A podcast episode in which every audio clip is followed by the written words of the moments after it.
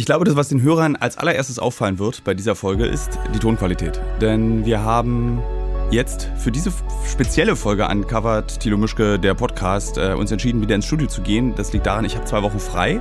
Mit mir im Studio sitzt Julia, die mir bei Instagram vor ein paar Wochen, Monaten, weiß, wie lange ist das her? das ging relativ fix. Also ich glaube, vor einem Monat habe ich Vor einem Monat hast du mir geschrieben, dass die Qualität unseres Podcasts massiv nachlässt. Mhm. Und du möchtest gerne vielleicht ein Praktikum oder für uns arbeiten, um dich um die Qualität dieses Podcasts äh, zu kümmern. Du wirst jetzt viele Feinde haben, denn... Ich habe auch gerade ehrlich gesagt ein bisschen Angst davor. Ich ja, weil du natürlich kritisiert hast, ich finde richtigerweise, dass das manchmal mit Michael Menzel zu Larifari wird. Das ist richtig, das sagen mir, es gibt Fans. Also, dass dann nur Michael Menzel Genau. Der ist der Schuldige, oder? Nee, nee, das ist, wir beide sind schuld. So, also, ich dachte wir, gerade, das Nee, nee, das, das sind aber, also mir fällt immer auf, dass die Qualität des Attilo Mischke Uncovered Podcasts äh, nachlässt, wenn Michael Menzel uns unterhalten, aber nicht, weil wir beide blöd reden. Doch, gerade weil wir nur blöd reden. Das macht dann ganz viel Spaß. Äh, aber der Informationsgehalt ist gleich null. Und das würde, wurde dann an einem Punkt, wo ich selbst genervt war, nämlich der Rumänien-Podcast, in dem, äh, da saßen wir zu viert in einer Wohnung in einem, einem in einer Roma-Siedlung und haben uns eigentlich zu viel unterhalten, aber es kam gar nichts bei rum. Und ich musste den, als ich dann Kontro Kontroll gehört habe, habe ich nach der Hälfte ausgemacht, weil ich das so uninteressant fand, dass wir über nichts geredet haben und nur gelacht, was lustig ist, aber es war dann doch ein bisschen zu wenig. Und man hat ja auch so einen gewissen Informationsanspruch, was diesen Podcast betrifft. Jetzt habe ich vor zwei Wochen ja geschrieben, dass ich so ein bisschen kraftlos bin und deswegen zwei Wochen lang keinen Podcast gemacht habe. Gesehen habe ich bei anderen, die machen so Sommerpausen. Das hätten wir wahrscheinlich auch machen können. Ja, ich glaube auch, das hättest du aber vorher ankündigen ja, sollen. Äh, gut, haben wir jetzt nicht, also ziehen wir es jetzt durch. Nee, ist ja vielleicht. Und ich will vielleicht ganz kurz diese Erschöpfung erklären. Das liegt jetzt daran, wir waren drei Wochen lang in Syrien und im Irak und äh, vor Ort habe ich auch Podcasts gemacht, die du jetzt gerade baust weil wir also so Interviews geführt, die sehr ja. lange gingen und daraus machen wir dann Podcasts, um es mal anzuteasen. Mit einem Deutschen, der für den Islamischen Staat gekämpft habe, habe ich äh, anderthalb Stunden geredet. Ich glaube, das könnte sehr interessant werden. Und mit einem Deutschen, der auf Seiten der Kurden gegen den Islamischen Staat gekämpft hat.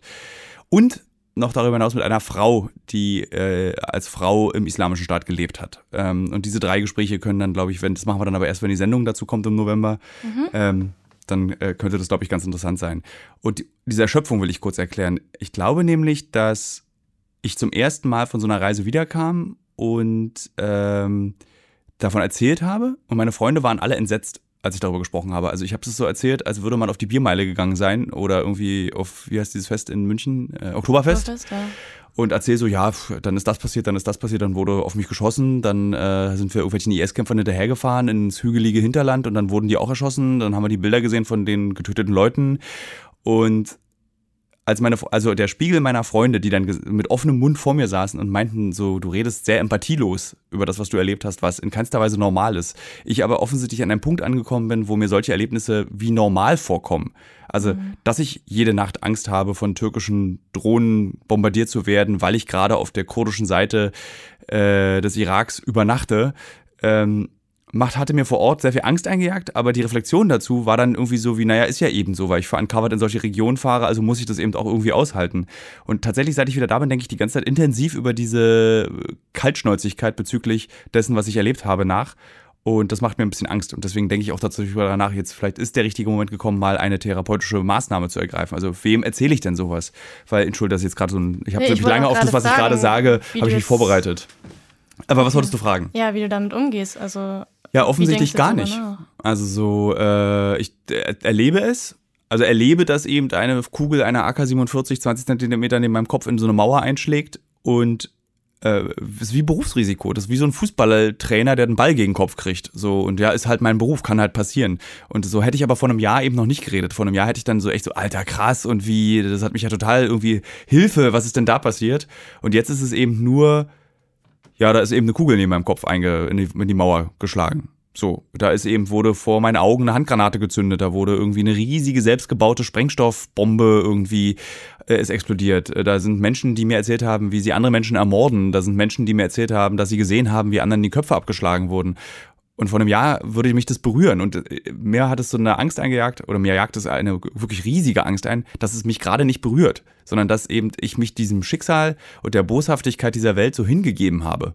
Und ich glaube, daran muss ich jetzt arbeiten. Und deswegen, der einzige Weg, den ich sehe, ist, äh, einen sehr speziellen, einen, einen spezialisierten Therapeuten äh, aufzusuchen, mit dem ich jetzt nicht irgendwie über Waschzwänge oder äh, äh, ich schließe achtmal die Wohnungstür ab rede, sondern eher darüber, wo ist meine, wo sind meine Gefühle hin. Vielleicht könnte man ja auch mal einen Therapeuten in diesen Podcast einladen und der macht mit mir dieses spannend, therapeutische stimmt. Gespräch. Das könnte man wirklich mal machen. Ähm, genau, und lustigerweise, das Nachdenken darüber hat mich trauriger gemacht als das, was ich erlebt habe, weil ich eben äh, ganz oft dann eben so feststelle, wie hätte ich dann zum Beispiel auch in normalen Lebenssituationen empathischer reagiert oder verpasse ich Lebenssituationen, die ich gar nicht mehr spüre, wo Empathie nötig ist, die ich gar nicht mehr leisten kann, weil die Empathie irgendwie alle ist. Ähm, wahrscheinlich ist Uncovered so wie so vier Jahre MDMA nehmen, habe ich das Gefühl. Einfach, es ist einfach, meine Synapsen sind einfach ausgeleiert von all dem, was ich alles erlebt und gesehen habe. Aber ich kann mir auch vorstellen, ich meine, du gehst ja in so einen Dreh rein und bist ja darauf vorbereitet, eben solche Dinge zu sehen. Nee. Also Nein, ja. du nicht? Also ja, man ist darauf vorbereitet, aber nichts bereitet dich darauf vor. Du kannst dir Nein, aber du gehst ja hin und weißt, dass irgendwas passieren könnte, ja, was dich vielleicht traumatisiert oder so weiter.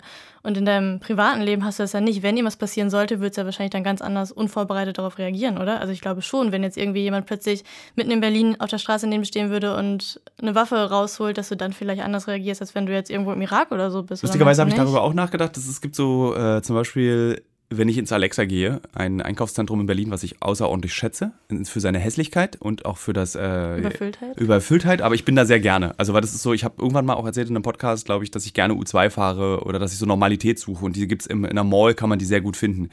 Aber ich gehe halt ins, in eine Mall mittlerweile und bereite mich immer darauf vor, dass irgendwas passieren könnte und wo sind die Ausgänge, wie komme ich hier wieder raus, was könnte passieren und das ist halt einfach scheiße. Weil so, du versaust dir, also ohne dass ich es merke, versaue ich mir dann damit Normalität. So, weil ähm, der Gedanke selber stört mich in keinster Weise, dass ich ihn habe. Aber wenn ich über den Gedanken wiederum nachdenke, dann stört er mich.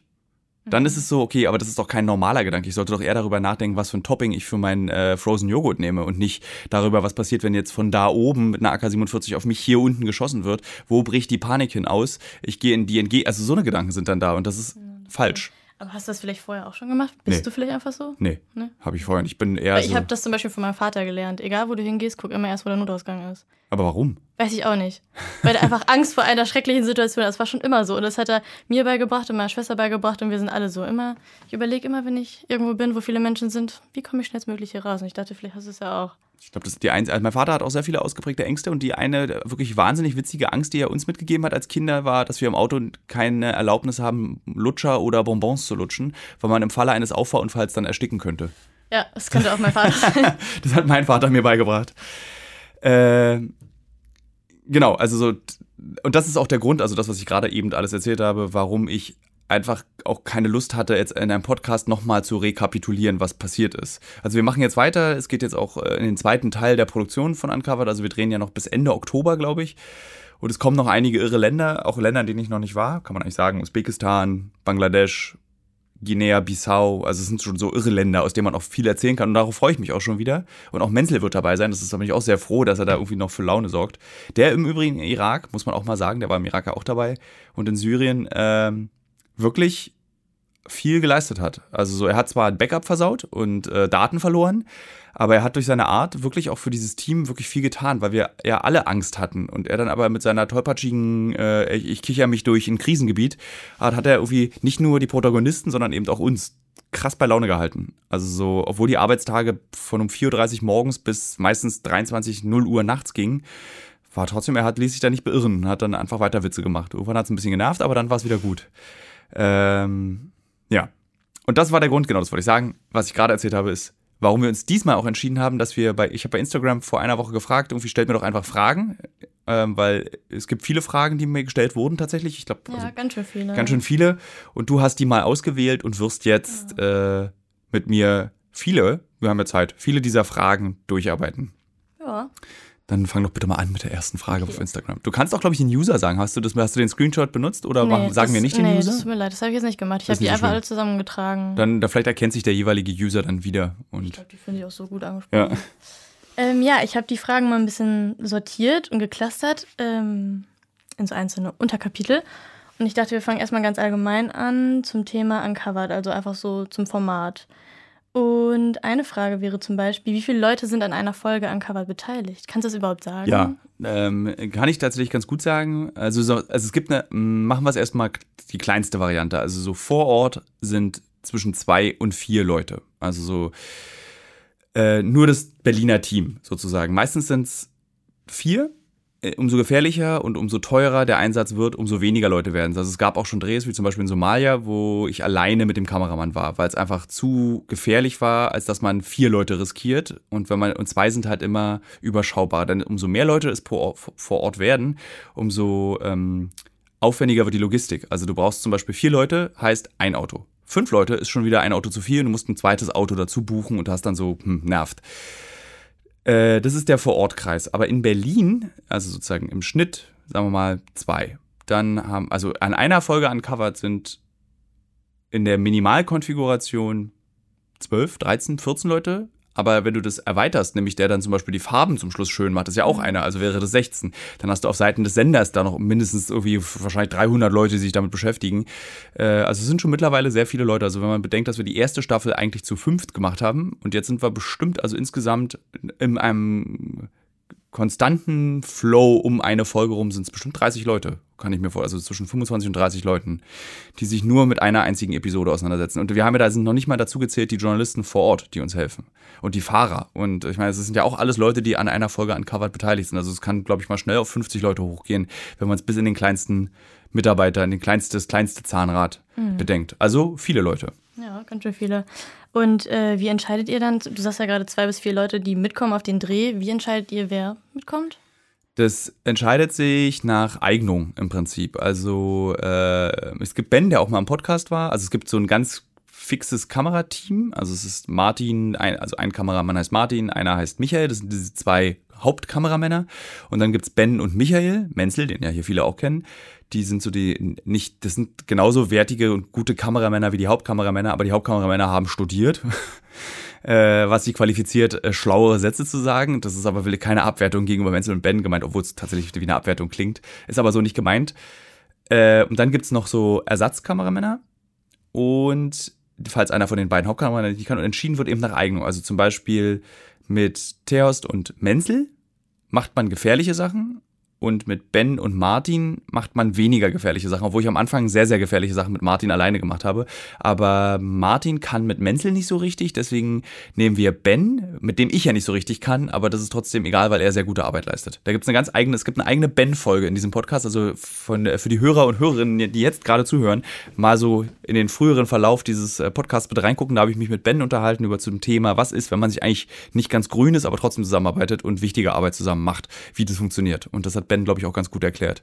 Gehört, glaube ich, auch zu einem der beliebtesten Podcasts, überraschenderweise. Echt? Ja. Also ich habe irgendwie so eine Auswertung von irgendwem bekommen. Mhm. Und da stand drin, dass dieser Ben-Podcast ähm, zu den meistgehörtesten Folgen gehört und auch zu den am längsten gehörtesten Folgen. Mhm, krass, hätte ja. ich selber nicht erwartet. Und die am längst durchgehörteste Folge, im Übrigen, das war eine große Überraschung, ist die mit dem Pressesprecher dieses Reisebüros. Die war auch mega spannend. Wirklich? Fand ich, ich fand die gut. überhaupt nicht interessant. Echt nicht? Ja. Also Doch, nicht, weil, nicht, weil ich cool. den Pressesprecher nicht mag, aber ich dachte so, wen interessiert denn, was wir hier gerade besprechen? Doch, ich fand es wirklich total gut. Hat ja auch irgendwie erzählt, er, das war doch der Typ, der so Reisen organisiert genau. auch, ne? Und der früher irgendwie nach Syrien gereist ist mit Reisetruppen und fand ich mir total schön, weil so eine Reise nach Syrien zum Beispiel, in meiner Generation kann man es ja gar nicht vorstellen oder ich könnte mir das ja. gar nicht vorstellen, dass es überhaupt gegeben hat und er irgendwie sowas noch ganz selbstverständlich gemacht hat, mit verschiedenen Leuten hingereist ist und fand ich total schön, das mal okay. Hätte ich dann vielleicht, der, ich mag den sehr, der kann gerne nochmal als Gast kommen und kann weitererzählen von Reisen aus Syrien. Ich würde mich freuen. Ja. Und mein Vater war, glaube ich, relativ beliebt. Der kam auch noch ganz gut an. Dieses so ja. von, wahrscheinlich, weil das auch so ein privates Ding ist, ja. so mit äh, Tilos Papa erzählt aus dem Osten. Was mit deiner Mama? Kommt die mal? Die wollte ich auch mal haben, aber die hat sich nicht getraut. Die meinte, mein Vater soll das einfach machen. Aber meine Mutter ist, da die ja so grob manchmal ist und so lust, also ist, oh, die hört ja den Podcast, jetzt muss mhm. ich mich ein bisschen entschuldigen, grob nicht, sondern die ist so, ähm, ja, so ein Drache eigentlich. So eine okay. auch nicht nett. Äh, nein, also meine Mutter ist schon eine sehr coole und sehr moderne Person, aber die ist, äh, wie sage ich das jetzt? Bisschen wie ich. Noch, noch strenger. Mhm. Also die kann so sehr, nee, das passt auch nicht. Ich glaube, ich muss sie einfach mal einladen, dann kann der Hörer selber zuhören, wie meine ja, Mutter ist. Auch. Oder man fragt einfach meine Ex-Freundin, die wissen sehr genau, wie meine Mutter ist. Das hört sich an, als würden die alle ein bisschen Angst vor ihr haben. Ja, ich glaube ja. Ja, okay. Ja, ja. Ähm, Äh, was war die Frage? Also, wie wir entscheiden, wie wir mitnehmen. Genau. Genau. Also wir entscheiden, das eben nach Eignung und wie die Laune ist. Und dann wird das auch im Büro immer so ein bisschen gerecht aufgeteilt, also dass auch beide Teams gleich viel drehen über den Verlauf einer Staffel. Und so wird es dann entschieden. Und manchmal probieren wir neue Kameraleute aus und manchmal klappt es gut, manchmal klappt es weniger gut. Und jetzt, wir haben jetzt aber noch einen beziehungsweise zwei Ersatzkameraleute, mit denen wir alle sehr zufrieden sind. Flo, der glaube ich auch schon mal in diesem Podcast war, der mir, mit dem ich mich, den kennt man, kennt der Zuschauer auch aus der Daring Gap Folge. Das ist nämlich der, mit dem ich mich streite über diesen Teller Reis äh, und wie man sich richtig verhält. Und Flo und ich haben wir jetzt auch in Syrien und im Irak festgestellt, streiten uns einfach sehr gerne, vertragen uns aber auch sofort wieder und mögen uns auch sofort. Also es ist egal wie äh, düster der Streit war. Ich habe zum Beispiel zum allerersten Mal zu jemandem gesagt, guck jetzt bitte aus dem Fenster, das Gespräch ist an dieser Stelle beendet. Da ging es nämlich darum, ich glaube, es ging darum, dass Flo eine Schussweste anziehen sollte und er sich geweigert hat mit dem Satz, die anderen haben ja auch keine Schusswesten an. So, wo du so, ja, okay, aber das ist trotzdem möchte ich nicht, dass du stirbst, falls was passiert. So. Äh, Und dann wurde das aber so eine nicht enden wollende Diskussion. Und dann habe ich eben dann irgendwann gesagt, bitte guck jetzt aus dem Fenster. Okay. Weil ich auch nicht so richtig fluchen kann. Ich kann dann auch nicht beleidigen. So, da ist mir das Einzige, was mir eingefallen ist, ist ihm zu sagen, bitte rausgucken. Ja, ihr müsst auch noch irgendwie miteinander arbeiten. Ne? Ich Eben. glaube, wenn es dann Ja. irgendwie beleidigend wird, dann klappt das ja wahrscheinlich auch nicht mehr. Das können nur Ben und ich. Dieses, jetzt würde Ben vehement widersprechen und sagen, nur du beleidigst mich, ich beleidige dich nicht. Äh, aber das ist egal. Ja, nächste Frage bitte.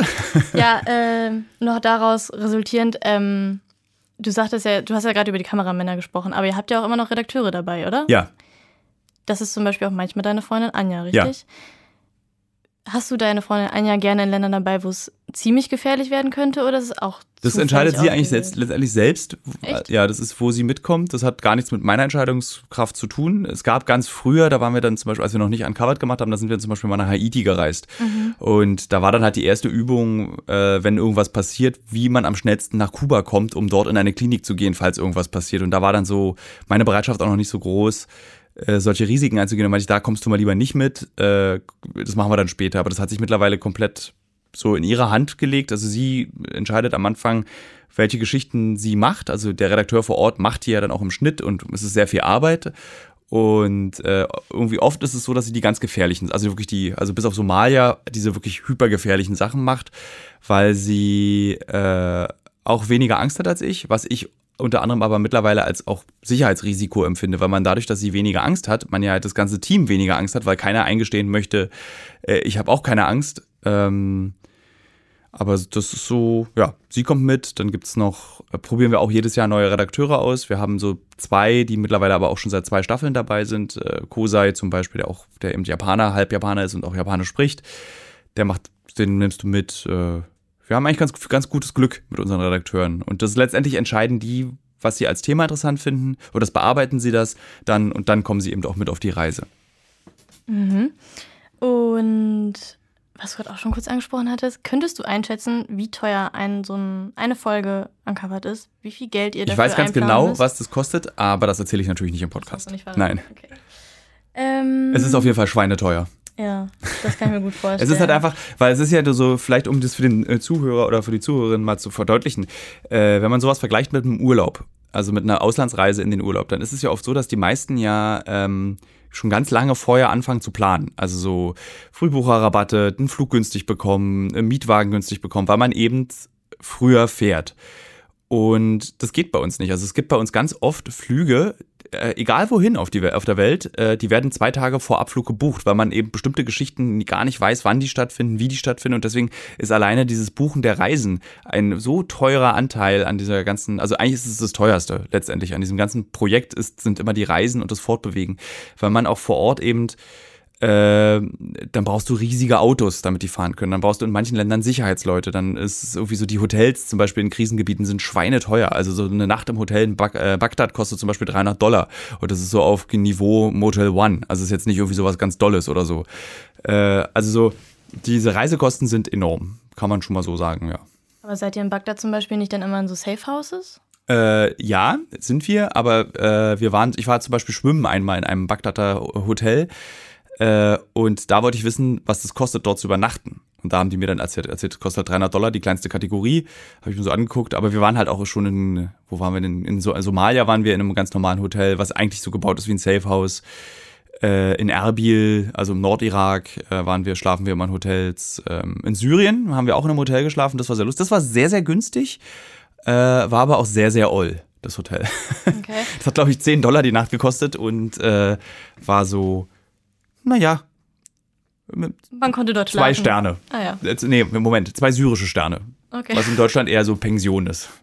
Ja. Und so ein Safehouse und eine Übernachtung dort, kostet das genauso viel wie im Hotel? Nein. Das ist äh, äh, teurer, das wird dann auch pauschal, das, das ist dann, ich, da kann ich, da weiß ich lustigerweise gar nicht, was genau das kostet, weil wir oft immer so Safehouse plus Sicherheitsmann, zum Beispiel in Kabul, plus irgendwie, aber es ist, wird organisiert wie ein Hotel, es ist nur nicht bei Booking.com, du musst es dann halt eben so über Agenturen, du findest ja auch nicht dieses Adresse, mhm. also man findet es am Ende schon, äh, aber es gibt halt eben nicht dieses, so dass es vermittelt wird, du kannst nicht ins TUI-Reisebüro gehen und sagen, ich möchte einmal Safehouse Kabul.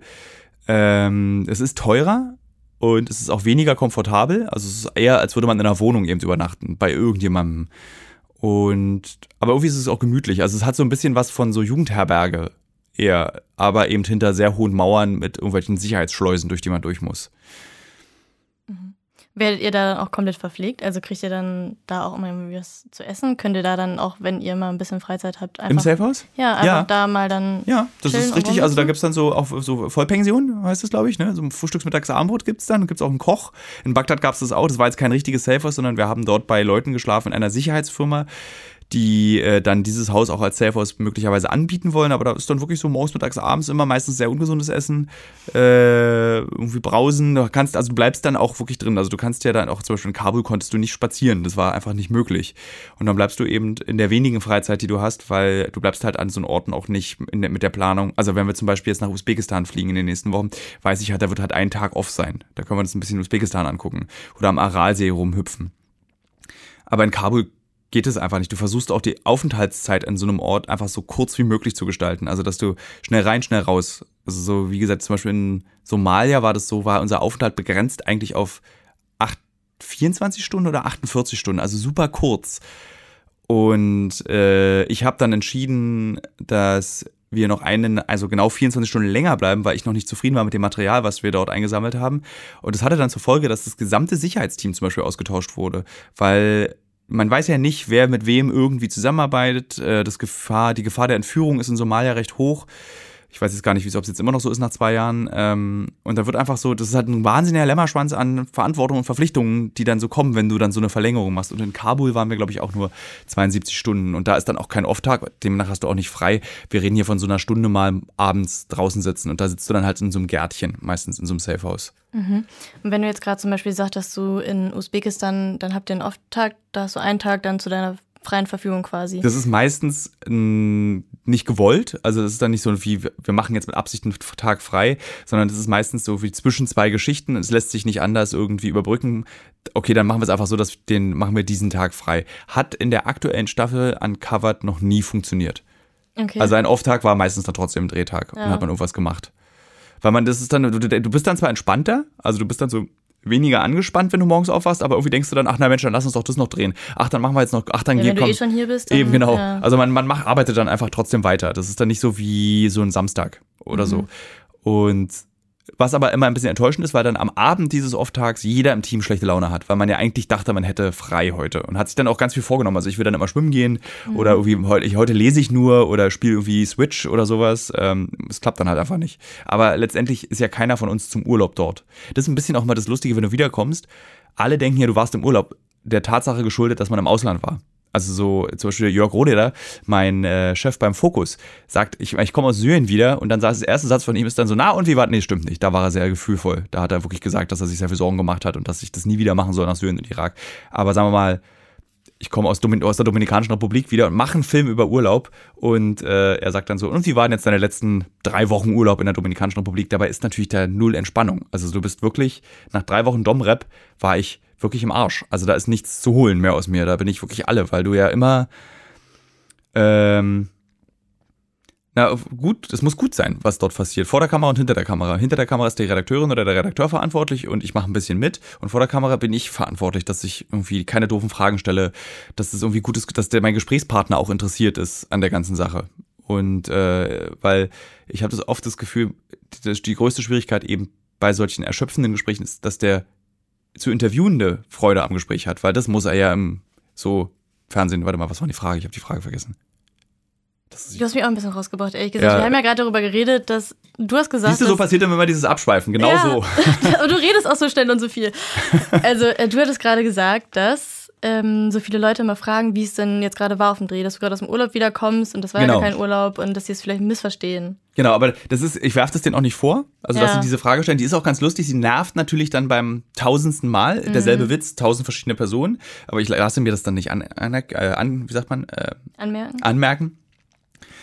Äh, und ja, da gibt es, glaube ich, nichts mehr zu beantworten. Deswegen haben wir jetzt beide den Faden verloren. Ja, das kann sein. Ich finde es ja immer sehr praktisch, wenn mein Leben korreliert mit den Werbepartnern und Partnerinnen, die ich habe. Zurzeit mache ich eine große Recherche zum Thema Marathon.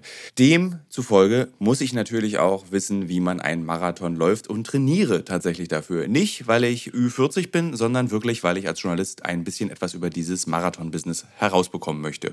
Und Teil dieses Marathon-Trainings ist ja nicht nur regelmäßiges Laufen und an den Gedanken im Kopf, die dabei entstehen, zu verzweifeln. Nee, Teil dieses Trainings ist auch Ernährung.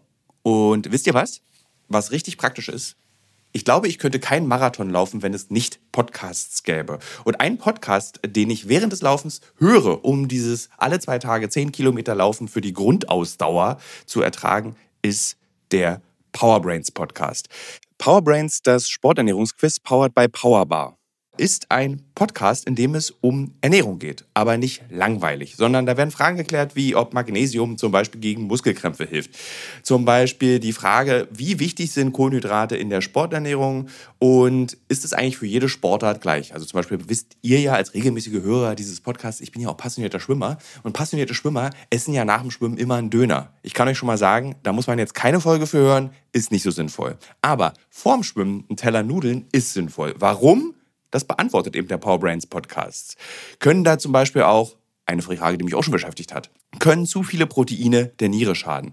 Und welcher Profi feiert seinen Sporterfolg mit Beefy und Bier von der Tankstelle? Alles Fragen, die für Sportler und Sportlerinnen wichtig sind. Das Gute an diesem Podcast ist, der ist nicht langweilig. Der ist eben äh, wissenschaftlich, aber auch gleichzeitig ein spannender Mix aus Quizshow zum Mitraten. Dazu gibt es Interviews, Anekdoten und sehr aufschlussreiche Wissensvermittlungen mit Host Dani Herzog. Bis zum 14.03. gab es folgende Gäste. Der Ironman-Gewinner und Triathlet Sebastian Kienle, Legende Joey Kelly, TikTok-Fitnessstar Joe Wünsche und andere Gäste aus der Staffel sind René Adler, Otto Bulletproof, Jonas Deichmann, Imke Salander, Maren Schiller, die ich im Übrigen auch für die Recherche treffe, und viele mehr. Jeden zweiten Donnerstag erscheint eine Folge und ihr könnt es auch als Videopodcast gucken auf dem Powerbar YouTube-Kanal. Ja, ich würde sagen, wenn ich es beim Laufen höre, könnt ihr es auch beim Laufen hören oder wenn ihr die Innenseite eines Backofen reinigt oder wenn ihr Staubsaugt oder wenn ihr ähm, lange Pendelstrecken mit der U-Bahn habt, Straßenbahn oder im Auto. Egal. Es ist ein guter Weg, um die Zeit zu vertreiben. Es ist ein guter Weg, etwas über den eigenen Körper zu lernen.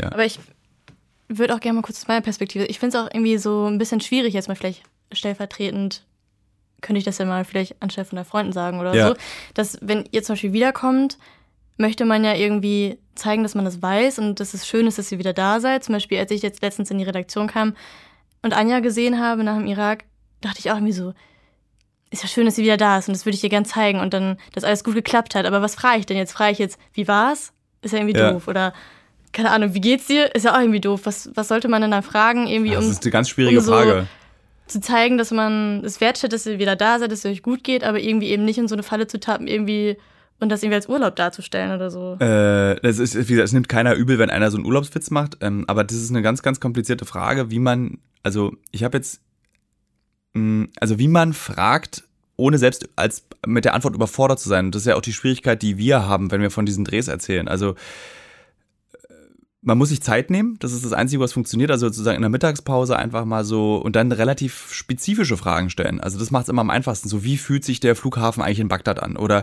wie sind denn 47 Grad in echt? So, aber zu sagen, wie war es, ist dann immer so, dann kommt immer dieselbe Antwort, äh, pff, ja, anstrengend. So.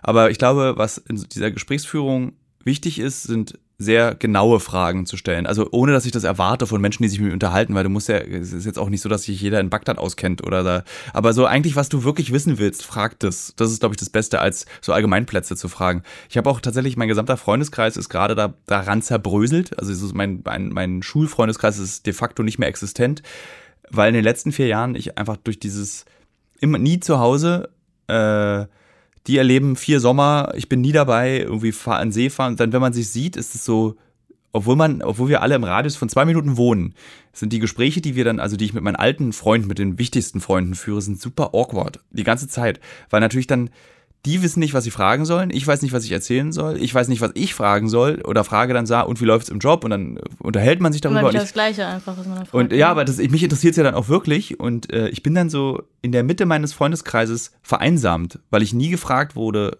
wie es mir geht. Weil ich nie gefragt wurde, was ich erlebt habe. Und ich glaube, das ist auch einer der Gründe, warum ich so erschöpft bin, weil mich das gerade äh, am meisten beschäftigt, mich eigentlich in meinem Leben, der Verlust meiner, meiner wirklich von drei männlichen Freunden, so meine, die engsten Freunde, die ich habe, die sind weg.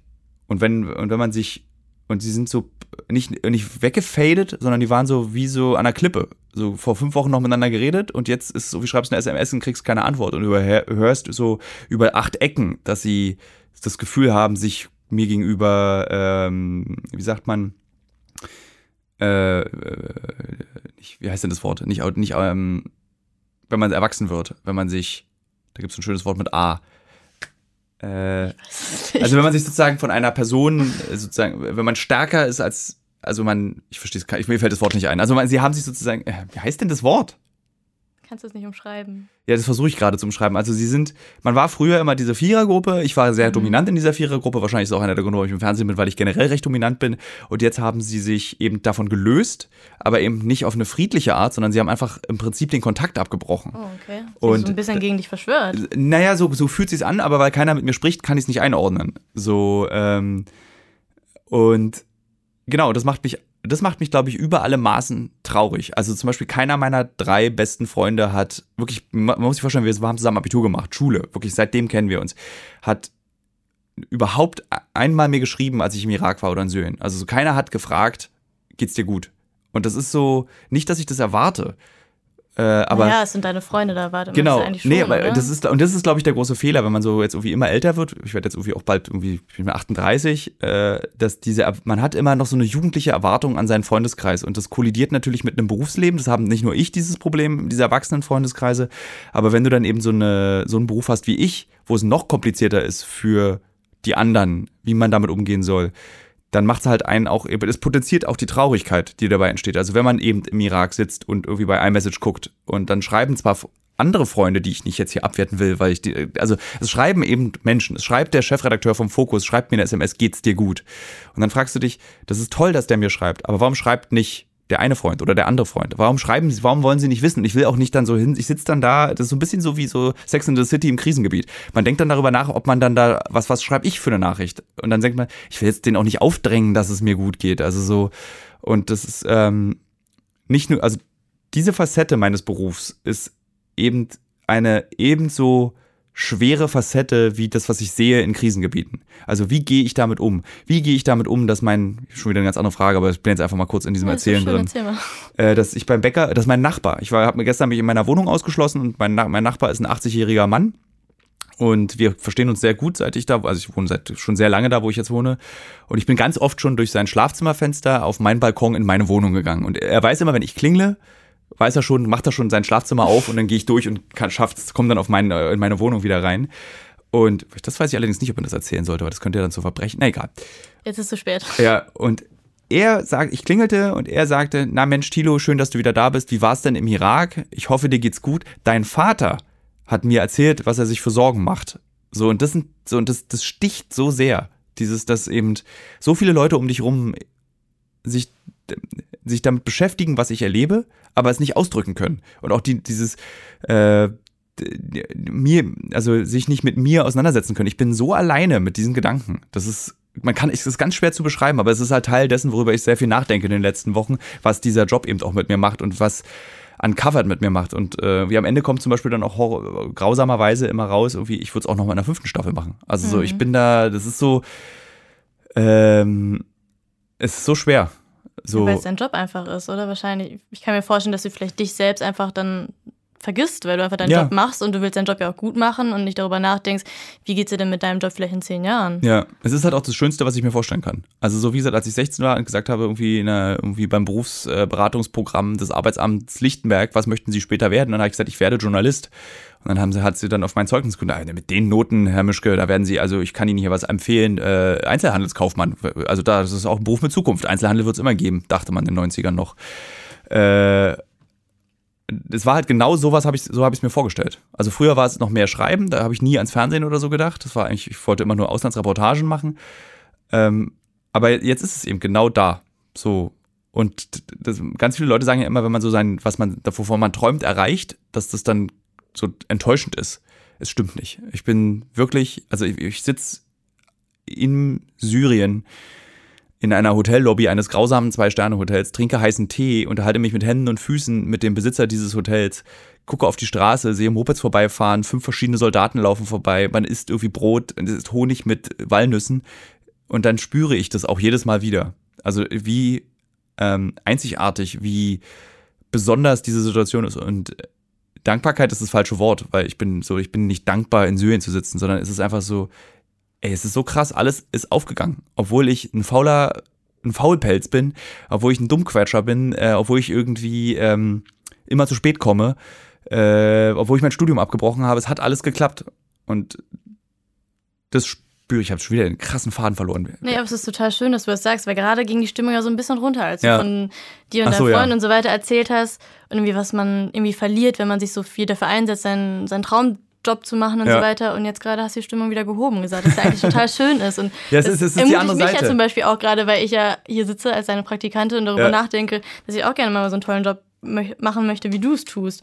Jetzt gerade dachte ich im ersten Moment, na gut, vielleicht doch nicht, aber jetzt denke ich wieder, ich meine, wenn du sagst, dass alles richtig in deinem Leben verlaufen ist und das gut Es, so ist, es dann ist es, aber es ist halt. ermutigt das mich ja zum Beispiel auch und vielleicht auch andere Hörer. Ich hoffe. Also ich finde, Journalismus ist der tollste Beruf, den es gibt. Also gut, es wird jetzt wahrscheinlich ein Astronaut auch von sich sagen oder auch ein Koch würde das von sich sagen, aber ich als Journalist finde, das ist das, es ist einfach, es wird nie, also wenn du es richtig machst, wird es nie langweilig. Du kannst immer, immer, du kannst dich jede Woche mit was Neuem beschäftigen. Du kannst dir immer wieder neue Interessen suchen. Du kannst irgendwie mit total interessanten Menschen darüber reden. Du kannst irgendwie dir wahnsinnig viel Wissen aneignen, ohne dass du dabei kauzig wirkst oder wie so ein Nerd, der irgendwie, sondern das ist eben dein Beruf. Und das ist das, also auch diese hohe Schlagzahl an Themen bei Uncovered ist ja auch das Tolle, dass mein Gehirn dadurch einfach auch abgelenkt ist von sich selbst meistens. Äh, wenn ich so, so letzte Woche irgendwie mit ISIS-Kämpfern geredet, nächste Woche mit irgendwie Umweltschützern, übernächste Woche mit einem Mörder, über übernächste Woche irgendwie durch den Urwald gelaufen. Das ist so manchmal zu viel äh, für meinen Kopf, aber meistens ist es genau richtig. Also, ja, das ist perfekt. Aber eben der Nachteil ist, dass du sozial verwahrlost. Also ich bin, also ich bin tatsächlich so, ich ver verwahrlose einfach sozial und habe so glücklicherweise noch andere Freunde, die sehr verständnisvoll mit meinem Leben umgehen, die aber eben auch solche harten Sätze dann sagen wie, naja, ich habe keine Erwartung an dich. Also so, sobald ich in dem Moment, wenn ich an dich, Tilo, Erwartungen hege, also lass uns auf ein Festival fahren oder äh, wir sind fest verabredet für da und da ähm, oder machen längere Pläne, dann werden die einfach enttäuscht werden müssen, weil ich ja nichts planen kann bis auf einen Monat. Also innerhalb von drei, zwei, drei Wochen kann ich eine Planung machen.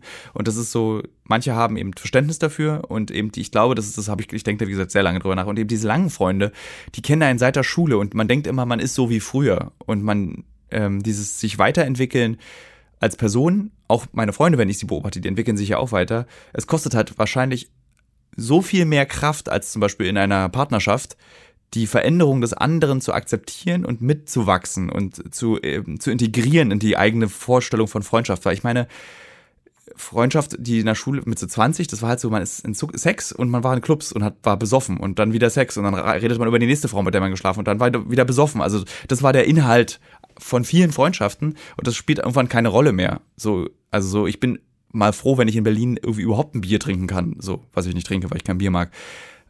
Aber die anderen haben halt Zeit, die machen es halt immer noch und ich kann dann so, warst du schon in dem Club? Äh, nee. Ah, ich war in Syrien. Und dann Gespräch vorbei, tot. Sofort erstorben. So. Auch auf Partys kannst du nicht erzählen. Du kannst nicht erzählen, dass du irgendwie gerade im, äh, in einem Camp warst, wo äh, 70.000 Wie IS-Kämpferinnen so der Partybringer. Nee, irgendwie, es ne? klappt halt nicht so. Mit meinem Vorleben hat es besser geklappt. Da habe ich so Sexbücher geschrieben und so Romane, in denen es viel um Sex ging. Das waren super Partygespräche. Ja, das ich. Aber die Realität jetzt ist nicht mehr so. Aber weißt du, was Schönes? Dass du aus Berlin kommst und hier arbeiten kannst und trotzdem auch noch deine Familie hast. Ja. Weil ich meine, deine Freunde werden kommen und gehen und über die Jahre wird sich der Freundeskreis ja ändern, aber deine Familie ist ja immer da. Das finde ich total schön hier in Berlin. Ja, ich finde es auch. Bist du auch bist du Berlinerin eigentlich? Nee, deswegen komme ich So. gerade drauf. Ich habe meine Familie nicht hier und das ist Ja. schwierig. Das ist auch ein Luxus, den äh, tatsächlich wir als Familie auch öfter feststellen, dass man einfach, ich meine, meine Eltern wohnen mir gegenüber. Ich kann, ich hatte meinem Vater habe ich mal zu Weihnachten Walkie-Talkie geschenkt und so haben wir miteinander kommuniziert. Geil. So, weil wir so nah beieinander wohnen. Und das ist tatsächlich was sehr Schönes. So. Ist auch anstrengend, weil deine Eltern natürlich auch erwarten, dass man sich ständig sieht. Aber das ist mit meinen Eltern überhaupt kein Problem, weil ich freue mich jedes Mal, wenn ich sie sehe. Und wir, wir treffen uns ganz oft bei einem Bäcker in Friedrichshain und trinken morgens dann einen Kaffee und dann bringe ich meine Mutter zu ihrer Buchhandlung. Äh, meine Mutter ist Buchhändlerin. Äh, und ja, das ist einfach perfekt. Das ist ein Luxus. Ja, aber man will ja nicht der, der sein, der in der Schule nur die Eltern als Freunde Nein, hatte. klar, aber trotzdem. es gibt ja auch andere Leute, die dann extra weggehen müssen und dann eben nicht für ein paar Tage nach Berlin kommen, um hier mal zu schlafen, sich mal kurz auszureden, kurz ins Büro zu gehen und dann kannst du ja noch kurz deine Familie besuchen. Andere Leute müssen sich dafür extra Urlaub nehmen, vielleicht, weiß nicht, sechs Stunden mit dem Zug bis nach Bayern reisen, Ja. um da mal kurz die Familie zu besuchen und dass bei dir irgendwie alles so zusammen funktioniert, ist doch total schön. Ich glaube auch, das ist dieses, auch das wieder bei meinem Freundeskreis, dass man einfach auch so Freundeskreis arrogant ist, weil ich meine, die meisten, die haben ihre Freunde zurückgelassen an den Orten, wo sie sie in der Schule kennen. Also, weil nicht viele sind in Berlin und haben, also klar, die Berliner haben halt ihre Berliner Freunde, aber ich glaube, der Großteil der Menschen, die ich ja auch kenne, sind eben Zugezogene und die mussten so viel zurücklassen. Und, und wir, also mein Freundeskreis, wir gehen so schäbig miteinander um und können das gar nicht schätzen, diese Einzigartigkeit, dass man 30 Jahre miteinander befreundet sein kann. Und es wird einfach nicht geschätzt. Und ich glaube, das liegt daran, weil man es satt ist oder so, weil man so viel davon hat. Wenn man aber wüsste, dass man seine Freunde nur einmal irgendwie am zweiten Weihnachtsfeiertag sieht äh, im Jahr, dann würde man wahrscheinlich auch respektvoller und äh, sensibler mit seinen Freunden umgehen. Ich nehme mich da auch nicht raus. Ich bin auch kein sensibler bester Freund. Also ich bin auch grob. Äh, aber es ist ein sehr intimer Podcast, fällt mir Ich gerade merke gerade, wir sind sehr Punkt auf. emotional Ja. heute, ne? Sollen wir mal wieder ein bisschen zum Dreh Ja, bitte zurück zu den Fragen der Okay. Instagram-User. Genau. Ähm, was sind so die größten Probleme, die beim Dreh auftreten könnten, wo ihr euch irgendwie darauf vorbereiten könnt? Krankheit. Also eigentlich das größte Problem ist, einer von uns wird krank. Also es gibt auch ein paar Folgen, wo ich zum Beispiel so komplett verrotzt mit 39 Grad Fieber vor der Kamera stehe, weil wir natürlich nicht aufhören können, dann zu drehen. Was muss weitergehen? Die Geschichte nimmt keine Rücksicht darauf. Aber eines der größten Probleme ist wirklich so schwere Krankheit. Also wir hatten jetzt einen Durchfallfall äh, auf der aktuellen Reise, der nicht hören wollte, der Kameramann, dem ich sagte, bitte trink nicht das Wasser hier. Wie, trinken doch alle hier das Wasser. Man kann jetzt vielleicht erraten, wer die Person war, der Durchfall bekommen hat. Äh, und der bekam dann halt Durchfall und ist dann halt einfach so mit so einem richtigen Wasserdurchfall und Bauchschmerzen äh, willst du auch nicht bei 47 Grad arbeiten. Das ist dann so, hat er aber trotzdem gemacht, war aber unglaublich schlecht gelaunt, was wiederum dazu führte, dass ich äh, mich mit ihm gestritten habe ein bisschen. Ähm, aber ich glaube, an oberster Stelle steht das. Das Equipment könnte verloren gehen, das wäre eine Katastrophe. Es ist aber oft so gepackt, dass man immer dann immer kleiner wäre. Also man hat immer die Kamera ist immer beim Kameramann und die funktioniert so, dass man auch weiterdrehen könnte, auch wenn alles andere weg ist. Obwohl wir jetzt im Irak äh, ist uns eine Tasche mit all unseren Batterien und Objektiven, die sehr teuer sind, aus dem Pickup gefallen und wir haben es 20 Minuten später erst gemerkt. Und tatsächlich sind wir dann wieder zurückgefahren. Das war so eine Autobahn im Nordirak. Und dann stand da unsere Tasche. Um die Tasche herum saßen mehrere ältere Männer und haben aufgepasst, dass die richtige Person diese Tasche wieder abholt. Wie süß. Das fand ich ziemlich toll, ja. Das ist ja cool. Und da war, dachte ich dann, okay, jetzt ist aber der Irak ist vorbei. Wir haben jetzt irgendwie alle Batterien verloren. Wir können kein Equipment mehr aufladen. Äh, irgendwie alle Objektive, die ja unfassbar teuer sind, solche Kameraobjektive. Und nö, alles noch da. Und den Kopierlaptop, was ja auch schrecklich wäre, weil dann kannst du kein Material mehr kopieren. Aber alles da, war gut. Aber sowas sind so diese Katastrophenfälle. Technik verlieren, krank werden. Das sind so die zwei schlimmen Dinge, die passieren können. Der Rest ist alles irgendwie Flug verpassen, das ist alles Quatsch, das kannst du irgendwie regeln. Mhm. Und gibt es auch Regelungen, was passiert, wenn euch im allerschlimmsten Worst Case irgendwas zustößt? Ja, da gibt es Regelungen, über die ich nicht reden darf. Tatsächlich, das habe ich einmal gemacht öffentlich, dafür wurde ich dann ganz schön angegangen. Äh, das ist halt so ein Versicherungsding. Also so, es gibt äh, Regelungen, es gibt so, was ich erzählen kann, was ich total spannend finde, weil nämlich die, als wir in Kurdistan waren, äh, beziehungsweise im Nordirak, äh, gab es dann auch so ein Gespräch dazu und dann meinte er dann so, was ist denn, wenn ihr jetzt, was ist denn, wenn jetzt du erschossen oder angeschossen wirst und schwer verletzt bist? Und dann gibt es halt die Möglichkeit zum Beispiel, dass die nächste Bundeswehrbasis dich abholt theoretisch. Ob das funktioniert, weiß ich nicht. Ich habe auch so ein kleines Gerät dabei, wo man so ein SOS-Signal mitsenden kann und angeblich kommt dann ein Hubschrauber. Das ist irgendwie so ein Service von Garmin, der irgendwie 79 Euro im Monat kostet, aber ich kann es mir nicht vorstellen, dass 79 das. Euro im Monat ist aber gar nicht so teuer. Ne, eben.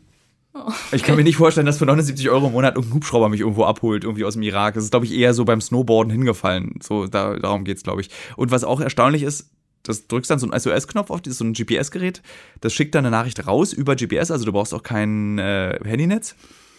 Und dann wird über GPS per Tastatur kommuniziert. Also du musst dann erklären, was passiert ist, weil du kannst keine Sprachnachrichten senden. Mhm. Stelle mir also vor, wie ich so mit so einem verbundenen Bein, abgebunden äh, und blutigen Daumen auf meinem iPhone-Display, weil du kannst es mit Bluetooth verbinden, dann so Nachrichten. Ja, liege ich hier gerade im Heu, mein Bein blutet, mir ist kalt, mir ist kalt. Was, wenn deine, deine beiden Arme gebrochen sind? Ja, dann ist vorbei. Ja, dann ist dann vorbei. Nicht geschafft.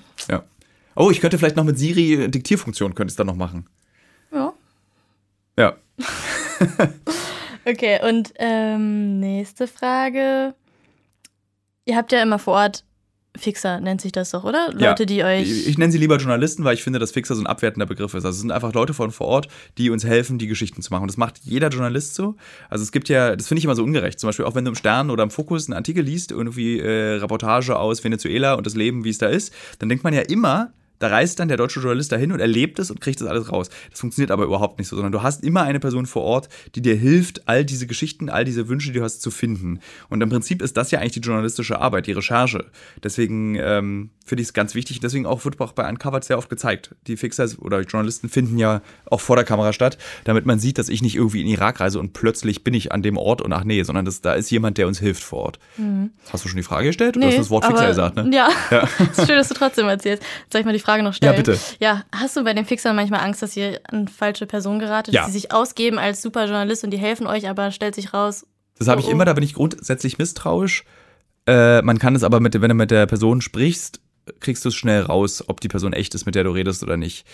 Äh, ich, es gab Momente, wo ich so Zweifel hatte an der Echtheit einer Person, aber was wir zum Beispiel im Büro machen, ist, wir kontrollieren die Fixer immer. Also ohne dass die es wissen, checken wir andere Journalisten, die mit denen zusammen gearbeitet haben, schon rufen die an und fragen, wie sind die, wie ist denn der gewesen, ist der vertrauenswürdig?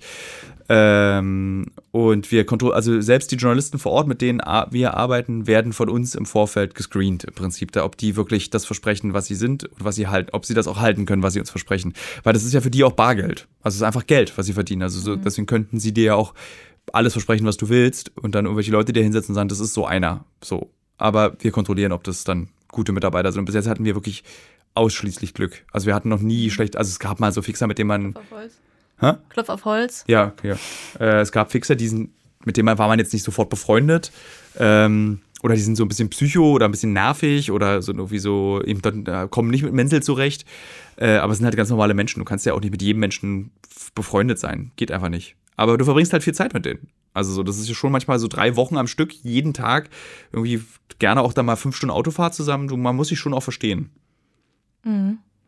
Und sind dir da bestimmte Leute irgendwie total in Erinnerung geblieben, wo du auch teilweise heute vielleicht noch Kontakt hast mit ja, Fixern? Ich habe einige mit einigen noch Kontakt. Ja? Also so aus der ersten Staffel äh, ähm, der Fixer Juan Carlos, mit dem wir in El Salvador waren. Ähm, dann aus der zweiten Staffel habe ich noch, das war kein Fixer, aber es ist der Protagonist, dieser, mit dem ich Zug gefahren bin, Tutor, so ein großer blonder Junge, mit dem ich dann so illegal Zug gefahren bin. Ah ja, das war in Amerika. Genau. In USA, ja. Und mit dem habe ich noch sehr viel Kontakt und schreibe auch regelmäßig mit ihm ähm, dann aus Mali, ähm, aus Mahn, der mit der sehr emotionalen Verabschiedung in Mali. Also zu dem habe ich noch Kontakt. Also man hat Philippinen, Scherbien, einen unserer besten Journalistenkollegen, die wir haben, ähm, mit dem regelmäßig schreibe ich mit dem. Also man hält Kontakt äh, und kommuniziert miteinander und auch informiert sich über Neuigkeiten und ob es auch vielleicht eine neue Geschichte gibt. So, das ist, man steht im Kontakt und zu manchen sogar freundschaftlich.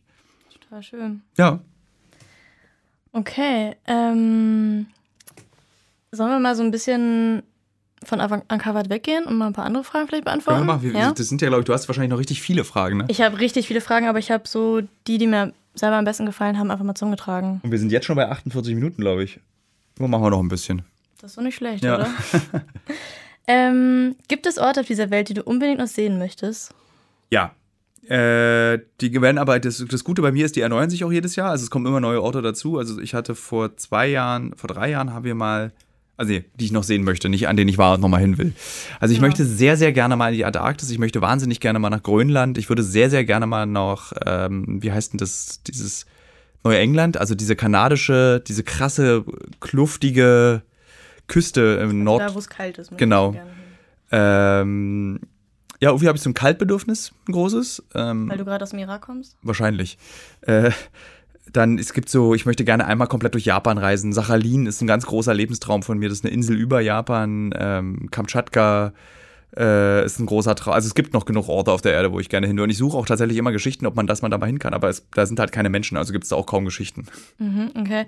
Und kannst du ähm, sagen, in wie vielen Ländern du insgesamt schon warst? 100, In 100 Ländern? ja. Ich habe vor kurzem mal durchgezählt. Also ich glaube so 98 oder sowas sind es. Mhm. Also die Hälfte. Die Hälfte, ja. Ja. Cool.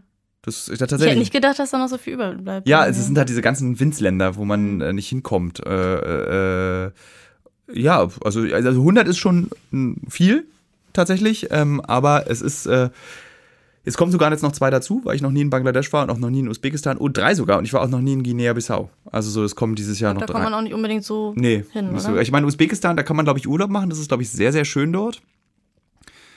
Bangladesch macht man, glaube ich, keinen Urlaub. Daher lässt, da wird, glaube ich, eben nur hergestellt, was man bei Primark kaufen kann. Das ist das Einzige, was dort passiert. Ja, und äh, Guinea-Bissau ist bestimmt auch wahnsinnig toll, aber auch kein Urlaubsland, glaube ich nicht. Mhm. Kannst du sagen, welches Land auf deinen Reisen dich am meisten verändert hat, irgendwie geprägt hat? Hm. Nee, das kann man, glaube ich, nicht sagen. Also ich kann sagen, an welche Länder ich besonders häufig denke. Dazu zählt eben Somalia, Nordkorea, Samoa. Äh, verfolgt mich bis in meinen Schlaf, weil ich es da so unbeschreiblich schön fand. Also ich glaube, Samoa ist auf den Listen der, für mich, meine persönliche, das schönste Land der Erde ist wahrscheinlich, also nur von der reinen Schönheit, Natur und Menschen. So jetzt nicht irgendwie Kulturgüter und Theater und Museen, sondern einfach nur wie, wie krass es sich angefühlt hat, ist Samoa, ich glaube, Top, Top 1. Samoa liegt an erster Stelle. Ähm, aber auch mein erster Japan-Aufenthalt hat mich wahnsinnig verändert, weil ich es ja studiert habe und da zum allerersten Mal probieren konnte, meine drei Wörter Japanisch. Und es war so toll. Und ich habe das Land war genau so, wie ich es mir immer vorgestellt habe, nur noch toller. Und ähm, aber ich kann dir nicht die Länder nennen, die, wo ich weiß, danach bin ich ein anderer Mensch geworden oder so. Also klar, ist eigentlich einfach. So Afghanistan, klar, das hat mich verändert. So, aber so spezifisch nicht. Mhm. Und ich kann ja auch nicht sagen, was die Veränderung danach war. Aber es hat irgendwas in dir ausgelöst. Irgendwas hat's in, also irgendwie löst auch jedes Mal irgendwas Ja. in mir aus. Also so, ich denke auch jedes Mal, äh, ach, jetzt drehen wir in Rumänien, habe ich gar, gar keinen Bock drauf. Und dann bist du aber da und dann ist es wieder irgendwas ganz Besonderes erlebt und wieder irgendeinen ganz tollen Ort entdeckt. Und nachdem ich ja mein neues Hobby, äh, Schwimmhallen der Welt, sieht man nun auch echt, man kommt wirklich an so auch an die Menschen ran in so einer Schwimmhalle. Wenn man dann so rumänische Pimmel sieht in der Umkleide, das ist halt einfach lustig. Das ist dann einfach so, die sehen im Übrigen genauso aus wie unsere Pimmel. Also der rumänische Pimmel unterscheidet sich nicht Gut vom deutschen Pimmel. Okay. Und ähm, ja, Konntest du schon immer so frei über Sex sprechen? ja. Ich habe die Frage gesehen, als die reinkam. Das ja, war ich so, fand die gerade sehr passend. äh, ja, ich konnte schon immer äh, frei über Sex reden. Das liegt daran, wie ich erzogen wurde. Ich hatte mein, ähm, äh, es wurde einfach sehr offen in unserer Familie über Sex gesprochen, aber lustigerweise nie über persönlich, also über den Sex meiner Eltern, sondern es wurde immer über Sexualität gesprochen, weil mein Vater sich wissenschaftlich damit sehr viel auseinandergesetzt hat. Mein Vater ist eigentlich total verklemmt, kann aber über Sex reden. Das ist eine ganz tolle Kombination. Der ist so, so, also Sexualität als kulturgeschichtliches Element, ja, kein Problem. Sex irgendwie in der Kunst, Pornografie, was ist das? Äh, sexuelle Perversion, sexuelle Grenzübertritte, keine, kein Problem darüber zu reden. Aber wenn es um ihn geht, wird er rot und verlässt den Raum. Das ist ganz lustig. Und darüber, deswegen wurde über dieses, also es gab so zwei große Themen in der Familie Mischke am Armbrotstisch. Das klingt jetzt, glaube ich, ganz grausam für die meisten Hörer und Hörerinnen. Es wurde der Holocaust debattiert. Und zwar nicht in seiner, äh, ob er stattgefunden hat oder nicht, sondern über welche Konsequenz das, der, der, die Shoah auf die deutsche Bevölkerung, auf die Weltgeschichte hatte. Äh, wurde wirklich aus allen Facetten wurde darüber diskutiert, was dazu führte, dass ich eben nicht nur Japanisch studiert habe, sondern auch mich mit dem Holocaust und Sexualität im Studium auseinandergesetzt habe im Rahmen der Kulturwissenschaft. Das ist Äh, Japan ja auch ganz passend so zum ja, ja. Thema Sexualität. das hat Sehr das interessant. lustigerweise auch mit Hiroshima hat es alles, es hat alles gut gepasst. Also du hattest irgendwie so einmal ein Tätervolk, einmal hast du ein Tätervolk, was ein Opfervolk wurde plötzlich. Äh, dann hast du dieses, dann hast du ja so eine verkorkste Sexualität in Deutschland, du hast eine, eine vermeintlich verkorkste Sexualität in Japan. Also kann man alles ganz toll miteinander vermischen und da so Gründe finden. Also diese zwei Themen gab es an unseren Armutstischen mit dem größeren Verhältnis tatsächlich, also Sprachanteil Sexualität Und wenn du halt mit elf oder zwölf schon, da irgendwie, wenn deine Eltern zu dir sagen, so, äh, du wirst jetzt bald mit der Masturbation beginnen, lieber Junge, es ist nicht schlimm, mach dir keine Sorgen, dann ist es wirklich sehr befreiend. Also weil ich von meinen ganzen Schulkameraden immer wusste so, ey, Tilo, was, was ist denn das, was ich da mache? Ist ja total unnormal. Ich meine, da muss ich das vorstellen. Also die meisten fangen an zu masturbieren ohne dass sie jemals darüber nachgedacht haben, was das ist oder über irgendjemand darüber gesprochen haben. Du kommst dir halt vor wie der größte Creep überhaupt, glaube ich. Und ich war halt so, ja, hab, meine Eltern haben mir halt ein krass gutes sexuelles Aufklärungsbuch geschenkt. Ich wusste, was passiert. Ich war dann, fing dann an, in der Klasse darüber zu reden. Das war dann so ein bisschen mein soziales Distinguierungsmerkmal, dass ich dann irgendwie plötzlich der witzige, der, der, der, der Sexspezialist, der Witze macht. Und deswegen war das schon immer so. Und deswegen war auch der Schritt, dann irgendwann schreibe ich drüber, war gegeben. Äh, habe auch viel für die Neon damals dann irgendwie über Sex geschrieben und irgendwann halt war klar, dass ich auch, ich habe auch so einen Sex-Ratgeber mal geschrieben, den glaube ich keiner mitbekommen hat. Der heißt Wir Intim, kann ich sehr empfehlen. Mhm. Da geht es darum, wie unsere Generation, äh, warum wir so über Sex reden, wie wir darüber reden. Wo ich das Gefühl habe, ich bin jetzt ja eine Generation älter, die jetzt folgende Generation ist wahnsinnig verklemmt, da habe ich das Gefühl. Meinst du meine Generation? Wie alt bist du? 24. Ja, deine Generation ist. Ich finde die verklemmter. Finde ich auch. Also ich finde es total verklemmt. Wenn man überlegt, wie wenig Frauen darüber reden können, dass sie sich selbst befriedigen. Das war lustigerweise schon immer ein heikles Thema, äh, aber es ist aber sollte das nicht eigentlich immer offener werden? Die, ja, äh, ja, soll. Eigentlich dachte ich, dass es so ist. Also, ja, weil ich schon, hatte so ne? dieses, ja. an, also mit so mit Love Parade Ende der 90er war so eine krasse Offenheit. Das war dann so Drogen, Sex, alles war auch total okay. Dann wurde darüber nachgedacht, warum das so geworden ist. Und jetzt ist es wieder so relativ verklemmt eigentlich. So und irgendwie Pornografie ist an allem schuld. So, das ist, glaube ich, das Fazit der aktuellen Generation. Aber um die Frage nochmal grenzlich zu beantworten, ja, mir fiel es schon immer leicht über Sex zu reden und ich glaube, es wird mir auch immer leicht über Sex zu reden fallen. Hä? Es wird mir immer leicht fallen, über Sex zu reden. Ja. Ich muss nur irgendwann den Abspruch schaffen, ich will niemals einer von diesen alten Männern sein, die so glibberig dabei wirken. Die so, die dann so, so eklig, so die haben, es gibt so Männer, die reden so auf eine ganz komische, es gibt es auch als Frauenversion. Äh, ab einem bestimmten Alter redet Männer oder Frauen auf so eine mh, nicht anzüglich, aber wie so eine äh, übergriffige Art über Sex zu reden. Also sie so reden aufdringliche so ein bisschen aufdringlich. Sie ja. reden über Sexualität, aber du hast das Gefühl, es betrifft dich und das finde ich eher unangenehm. Was ich finde, ist auch der Geheimtrick bei über Sex reden. Rede niemals so über Sex, als würdest du deine eigenen Bedürfnisse dem anderen aufdrücken wollen, sondern erzähle von Sex. Mhm. Regel Nummer eins. Ich kann dieses vergriffene Buch, falls es noch jemand finden sollte. Ich habe zu Hause ungefähr noch 100. äh, ich bringe dir mal eins mit. Äh, Wir in Team heißt es äh, mir hat es sehr viel Spaß gemacht. Da war ich, glaube ich, 26 oder 27, als ich das geschrieben habe. Okay. Nächste Sexfrage oder gibt es noch eine? Keine. Ähm, gibt es keine mehr? Nee, das war eigentlich die einzige Sexfrage. also eine andere Frage, wie erziehe ich meinen Sohn, dass er auch so frei über Sex reden kann wie du, aber das hast du eigentlich gerade schon Ja, würde ich sagen, ja. Ne? Und generell noch so zum Thema Kinder und Erziehung. Kannst du dir vorstellen, noch weiter solche Beiträge zu machen, wie du es jetzt tust mit Uncovered oder so, wenn du selber Vater wärst? Ja. Oder vielleicht irgendwann Vater wirst? Ja, ich hatte, vor ein paar Jahren war das so, dass ich das, wenn ich dachte dann immer, wenn ich solche gefährlichen Sachen mache, kann ich wahrscheinlich nie Kinder kriegen. Aber tatsächlich haben sehr viele bei uns im Team Kinder. Ein Kameramann hat drei Kinder, der andere hat zwei, der dritte, der dritte Kameramann hat ein Kind. Also man sieht, es geht auch mit Kindern. Es ist natürlich, die Sorgen derer sind anders. Also von den Kameraleuten sind andere Sorgen. Die sagen dann so, wenn mir hier was passiert, dann bin ich nicht mehr, kann ich nicht mehr Vater sein. Das ist das, die größte Sorge. Jetzt ist natürlich, wenn du kein Kind hast, hast du egoistischere Sorgen. Dann ist dann so, ja, dann bin ich halt tot. So, dann sind halt alle traurig. Äh, aber ich glaube, das ist nochmal ein anderes Gefühl von Krassheit, wenn du vor Ort bist und denkst, okay, mein Kind wächst dann ohne Vater auf. So, das ist, glaube ich, der große Unterschied. Aber ich kann es mir immer noch vorstellen. Mhm. Und rückblickend, gab es irgendwann mal einen Job oder irgendwas, was du getan hast, was in die Öffentlichkeit gegangen ist, so ein Artikel geschrieben oder so weiter, was du bereust oder wo du heute denken würdest, nee, das hätte ich besser nicht tun sollen? Äh, also es gibt nichts, wo ich sagen würde, das hätte ich besser nicht tun sollen. Es gibt Dinge, wo, wo ich sagen würde, da hätte ich mal besser nachdenken sollen, ob das jetzt der richtige Weg ist. Also zum Beispiel, ist mein, ich glaube, das prägnanteste Beispiel ist mein Buch in 80 Frauen um die Welt. Ich liebe dieses Buch. Ich hatte wahnsinnig viel Freude, dieses Buch zu schreiben. Hat auch sehr viele Fans, glaube ich, oder? Es hat auch ein paar Fans. Ich hasse den Titel dieses Buchs. Es wird halt immer wieder, also ähm, wenn man Recherchen macht, in, besonders in Deutschland, und du triffst, triffst, trittst an so, sagen wir mal, extremere Gruppen heran, egal welcher Natur, dann kommt oft irgendwie so, ja, du bist ja hier so ein Pimmelautor, das ist, keine Ahnung, warum willst du mit mir reden? Also da wird diese, diese, man wird dann reduziert auf den Titel dieses Buches, nicht mal auf das Buch, weil in dem Buch ist relativ wenig Sex. Das ist eigentlich ein recht trauriges Buch, finde ich persönlich. Ähm, und deswegen hätte ich mal, hätte man wahrscheinlich besser darüber nachdenken sollen, wie man dieses Buch nennt damals. Damals war es aber eben so, ich wollte halt einen Roman schreiben, ein, äh, bevor ich 30 bin. Das war so das große Ziel. Und ich hatte halt, bekam dann eben mit 28 diesen Vertrag angeboten, habe sofort auch unterschrieben, was auch ein sehr großer Fehler war, einfach einen Vertrag ungelesen zu unterschreiben. Also liebe Hörer, liebe Hörerinnen, es gibt keine netten Verträge. Bitte lest Verträge vorher genau durch. Ähm, und da war ich so froh, einfach ein Buch schreiben zu können, mit der Möglichkeit auch um die Welt zu reisen. So. Fand ich super. So. Und aber das ist so, sonst gibt es keine Dinge, die ich bereue. Also ich habe auch für die Prinz, die kaum einer, glaube ich, noch kennt, äh, geschrieben. Das war so, ja, was war die Prinz? Das war so ein ähm, deutschlandweit erscheinendes Jugendmagazin, aber mit so einem Veranstaltungskalender hinten dran. Also du konntest dann so nachgucken, wo gibt's Konzerte, Partys, aber davor war immer, das war so wie so Neon mit aber noch Veranstaltungskalender hinten dran.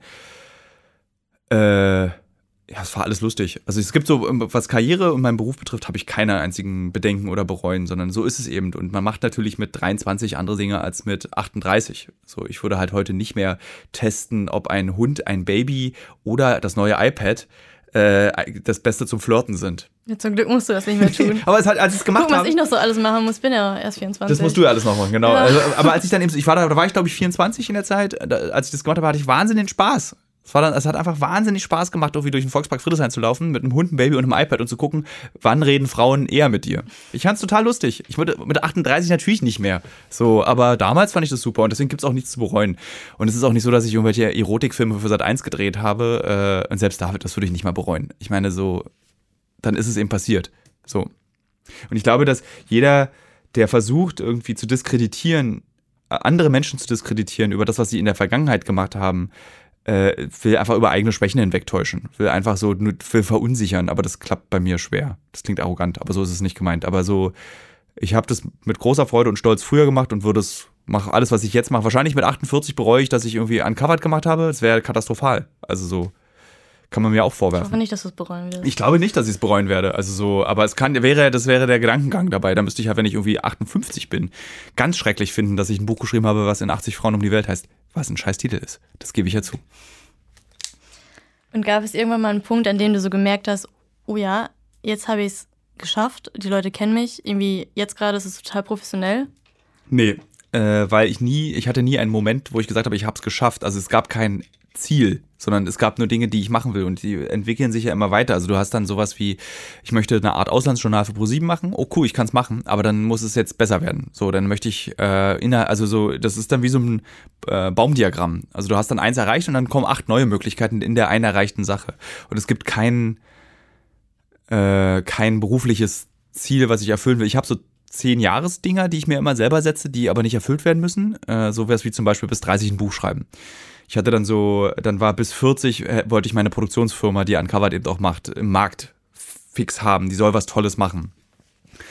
Äh, und bis 50 ist halt der nächste große Plan, ein Drehbuch schreiben. So, das ist so einfach der nächste große Plan. Für einen richtigen Film. Für so einen Film oder Serie, ich weiß es noch nicht. Also eins von beiden. Ich habe schon mal ein Drehbuch geschrieben für einen recht bekannten Schauspieler in Deutschland.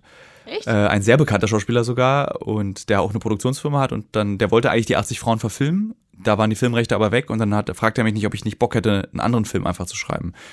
Und dann hat er mich einfach ein Drehbuch schreiben lassen, auch bezahlt. Also nicht so als Hobby, sondern wirklich so wie ein Job. Und es hat mir wirklich viel Spaß gemacht. Und dann dachte ich mir, okay, dann darum kümmere ich mich noch weiter. Das werde ich weitermachen. Äh, es gibt jetzt noch, ich schreibe, fange jetzt wieder an, ein neues Buch zu schreiben. Also so eine Dinge, das ist einfach, ich mache sie einfach dann. Und das ist nicht irgendwie so, oh, Buch geschrieben, geschafft, geil. Sondern geht einfach weiter. Und ich glaube, das mache ich, bis ich tot umfalle.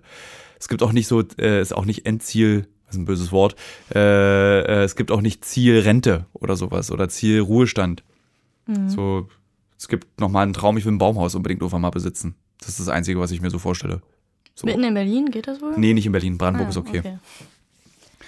Äh, ja, aber sonst, ähm, nee habe ich nicht, ich habe es geschafft oder ich bin bekannt. So, ich bin auch nicht bekannt. Das ist so, das funktioniert anders als zum Beispiel bei meinen Kollegen Joko und Klaas, die eben Show machen, die wirklich von Hinz und Kunz erkannt werden auf der Straße und äh, dieses, bei, wenn ich mal erkannt werde auf der Straße, ist das ganz spezifisches, sehr sympathisches Erkennen. Ich habe das mal erlebt, dann so Joko und ich waren mal irgendwie abends unterwegs und dann habe ich erlebt, wie das ist für Joko, wenn er erkannt wird. Wirklich so jeder so, ey Joko, du geile Sau, ey Joko, für Selfie, Selfie. Und das war bei mir dann, ist es eher so, aber deine Berichterstattung über äh, den Konflikt in Somalia fand ich wirklich außerordentlich gut. Könnte ich ein Selfie haben. Also ich hatte wirklich nur ein einziges Mal so eine negative Erfahrung. Äh, der war aber tierisch betrunken. Äh, die, die, das war aber dann okay. So, aber ich werde auch wirklich nicht oft erkannt auf der Straße. Mhm. Deswegen war auch für mich nie so ein Punkt, ich habe es geschafft, ich werde erkannt. sollte auch nicht so sein. Ich glaube, erkannt werden ist so nichts wert. Ist jetzt unangenehm, wenn du erkannt wirst? Äh, nee. Das ist ja, ich freue mich ja darüber auch. Das ist ja auch wie so eine kleine, wie so ein Mini-Applaus. Du hast sowas gemacht, was Leute gucken, was Leute gut finden. Äh, deswegen ist es so nicht beschämt und es hält sich ja eben auch in so einem Maß, dass es total erträglich ist. Ich meine, so, ich fahre U-Bahn und dann so alle zehn U-Bahn-Fahrten kommt einer und sagt eben, oder eine und sagt, ich finde toll, was du machst. So. Was ganz lustig ist, dass relativ viele Leute in den letzten Monaten mich auf diesen Podcast angesprochen haben, die nicht die Sendung gucken, aber diesen Podcast hören. Und ich dachte, Ich frage mich, wie die darauf kommen. Es- es Ich meine, frage wenn die ich die Sendung auch. nicht kennen, diesen Podcast zu hören. Ja, also es gab auch so Leute, die geschrieben haben, ich kannte die Sendung gar nicht, sondern habe sie jetzt erst geguckt durch den Podcast. Also es war ist mir auch ein Rätsel tatsächlich. Also so, weil ich dachte ja, dass diese Sendung, äh, dieser Podcast eher von Leuten oder ausschließlich von Leuten gehört wird, die nur die Sendung kennen, um so nochmal. Background-Informationen dazu zu bekommen. Was ja auch der eigentliche Sinn war, oder? Ja, genau. Ja. Das war ja also, dann hatten wir, dann wurde es ja immer mehr irgendwas. Was mir sehr gefällt. Also ich habe wirklich, äh, das machst du im Übrigen sehr schön mit den Fragen. Kann man auch mal während des Podcasts zum Lob äußern. Danke. äh, ähm, das, dieses, der Podcast macht wirklich viel Spaß. Also ich mache gerne diesen Podcast. Das ist jetzt nicht irgendwas, was ich so machen muss, weil Uncovered im Fernsehen läuft, sondern es ist, irgendwie macht es Freude. So. Und man kann, und da, da von, von Senderseite, glaube ich, niemand diesen Podcast hörst, kannst du ja hier auch machen, was du willst. So, das ist so, wie gesagt, ich hatte, es gab ja vor kurzem die Idee, warum macht man nicht mal eine Folge Käfer sammeln? Können wir ja mal fragen. Liebe Hörerinnen, liebe Hörer, möchtet ihr gerne einmal, dass wir eine Folge Podcast aus einem Brandenburger Waldstück machen, während ich Käfer sammle? Bitte schreibt mir bei Instagram. Ich stelle dann Fragen stellvertretend für alle, die sehr unerfahren sind mit ähm, dem Ja, Thema genau. Käfer. Genau, da kommst du einfach mit und dann sammeln wir Ja. Käfer zusammen und dann macht man das so. Ich freue mich schon sehr drauf. Äh, ja. Was gibt's noch für eine Frage? Ah, das waren jetzt alle meine Fragen schon, die ich vorbereitet hatte. Du sagtest 10 bis 20, aber irgendwie Okay. haben schon ziemlich Na, viele ist doch Fragen super. Dann äh, guck mal, wir haben ja jetzt eine Stunde über eine, ja, 63 Minuten. Ja. Das reicht vollkommen. Und äh, wenn ich nächste Woche, wir fliegen ja erst übernächste wieder los. Wenn äh, da uns nichts einfällt, machen wir die nächsten 20 Fragen. Es waren ja, glaube ich, so um die 100 Fragen waren es, glaube ich. Sehr gerne. Ich habe Ja. insgesamt dreieinhalb Seiten Fragen gesammelt. Ja, also super. Dann da haben wir doch genug Fragen und ich glaube, wir können auch mal bitte, liebe Hörer, liebe Hörerinnen, mal sagen, ist das interessant, dieses äh, mit dem Fragen-Antwort stellen? Weil normalerweise hätte ich jetzt wieder Menze eingeladen und wir hätten dumm gequatscht, weil wir schnell noch zwei Podcasts vormachen können, aber ich habe so ein bisschen das Gefühl, es könnte durchaus interessant sein. Vielleicht gibt es da Fragen an Michael Menzel, der nächste Woche oder Ja, anders geht auch. könnte und wir machen Geht das auch. zu dritt. Geht auch. Also, äh, danke, dass du das vorbereitet hast, Julia. Danke, Vielen Dank. Ähm, ja, dann bis nächste Woche.